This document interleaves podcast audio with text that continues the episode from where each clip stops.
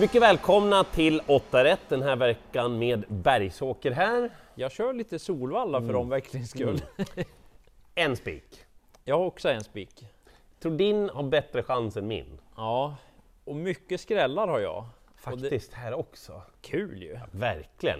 En sån där lite små härlig omgång där utdelningen skulle kunna landa på 20 000 eller 2 miljoner. Ja, det känns lite så. Verkligen svårlösta lopp, ett par stycken. Där kommer man behöva ett gäng med sträck. Vi kör igång i V86 första avdelning och jag går ut med att spika nummer 6 Just More Fun som Mats Ljusö kör åt Erik Holm. Mm. Så här, hästen har någonstans mellan 28 och 35% segerchans i det här loppet, däromkring. Ja. Det är, tycker jag, efter att titta på många lopp då, väldigt stor möjlighet att Mats Ljusö kommer till ledningen med Just More Fun. Mm. Jag tycker att det är en genomsympatisk häst. Jag snackar med Erik Holm också, han säger jag är lite rädd att det skulle bli lite för långt mellan starten, så han tryckte till ett lite skarpare jobb. Men normalt så tränar han i en backe, men nu fick hon gå liksom på plant underlag, sträcka ut lite grann, öppna upp sig lite. Spännande. Och det fina är att hon är bara bättre efter det där jobbet. Hon känns spänstigare, han liksom menar på att hon känns riktigt bra alltså. Spets och slut då? Ja, eftersom Nio Dandraf är ju livrädd för. Ja. Men jag tror ändå att kanske hon får ett lite snällare lopp den här gången. Att det inte bara blir fram utvändigt utan att Just More Fun får öppna första varvet på 16.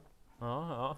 Kanske. Och då räcker det hela vägen. Så att jag går ut och spikar. Jag tycker att jag måste rekommendera en spik och jag tycker att det är den bästa. Och bästa för min del kommer ju avdelning 2 sen. Så att då spelar vi ihop och blir dubbelspik då.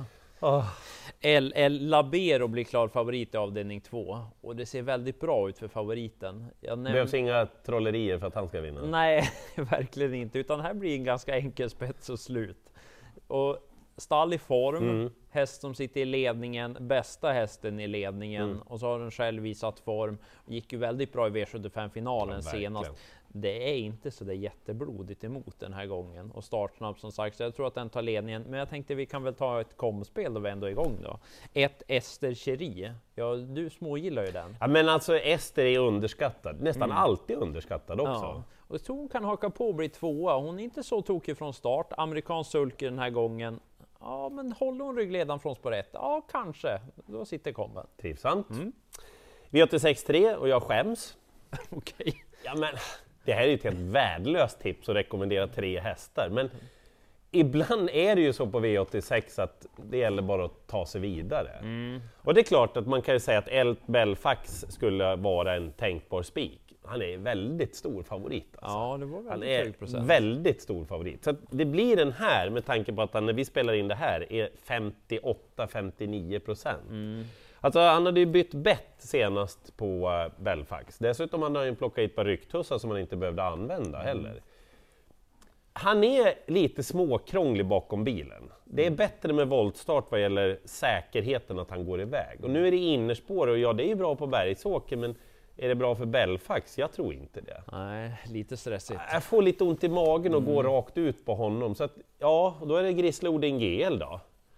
Ja, vad hamnar han? Ja, utvändigt om, eller är det han som kör till ledningen om favoriten gör bort sig? Ja, då kanske det är han man ska gå på. Men då har jag Don Viking då, som jag egentligen tror mer på, därför att jag tycker att han är så himla fin i form nu. Jag förstår varför du vill ha 3 hästar och bläddra. Så skämmigt va? Ja, men du hade ju aldrig gjort så här. Och hade du gjort... det har hänt.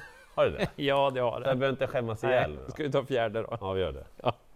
Fram med varningstrangen blir det här i alla fall. Jag vet inte vem som blir favorit, men det spelar ingen roll. Någon av dem får den här. Okay. Ginny Am, Gina Lollobrigida eller Digital Quality.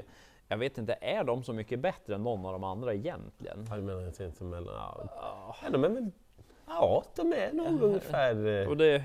Och så kollar man skrällar då, det finns ett helt gäng här, men jag vet inte, är de något sämre än de som är betrodda? Nej, jag undrar det. Digital Damp gillar jag. Ja. Ganska trevlig häst. Vänta på att det ska lossna fullt ut, men jag tycker ändå spurten var bra senast. Satt fast för någon start sen. Sofia Aronsson stallform är bra dessutom. Ganska låg procent på den kommer nog trenda lite uppåt, men jag smågillar den. Men det finns ju 2 jätteroliga skrällar i det här loppet. Hästarna 14 och 15.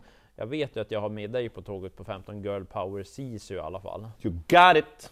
Got it. Och jag återkommer till varför strax. Ja just det, ja. Mm. Lopp i kroppen på henne, springspår, hon är inte så tokig från början, kanske kan lösa sig lite klaff, det kan gå.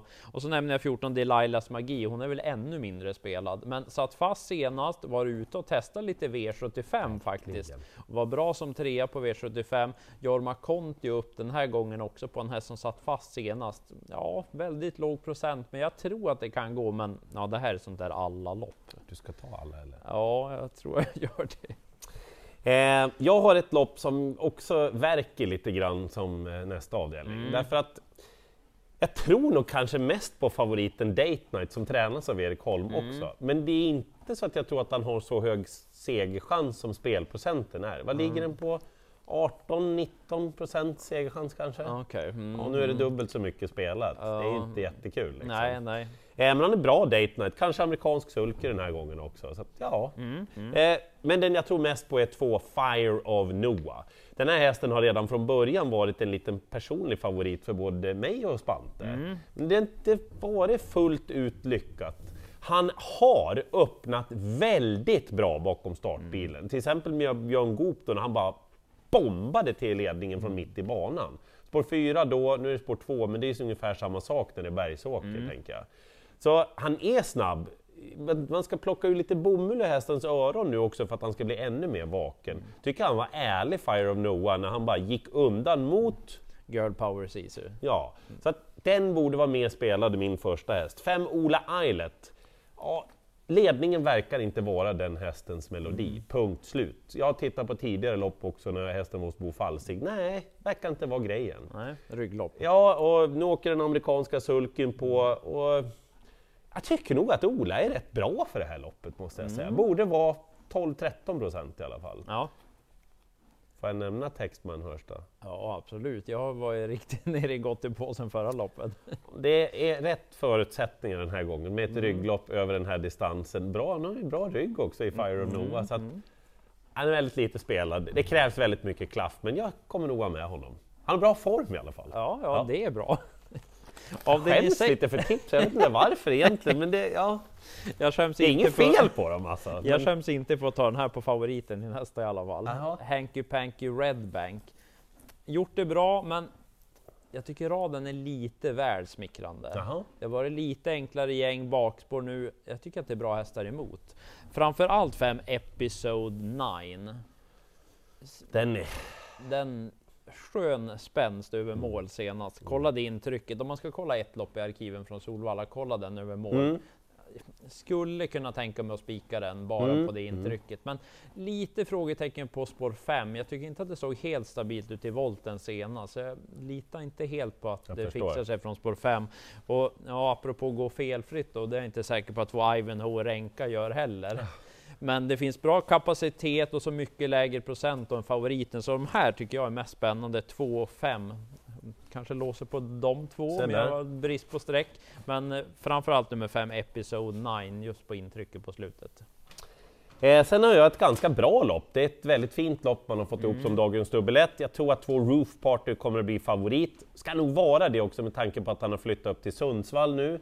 Robert Bergs tidigare gård, han har ju mycket hästar där också. Fått gått några ordentliga jobb där nu och det är möjligt att han studsar helt rätt. Men det är ingenting man kan spela på rakt ut. Däremot, om Robert Berg på tävlingsdagen säger rätt feeling nu. Man är riktigt så här, ja men då så kanske. Men det brukar bli med Robert att han får den där på tävlingsdagen att kolla banan liksom, och sådär.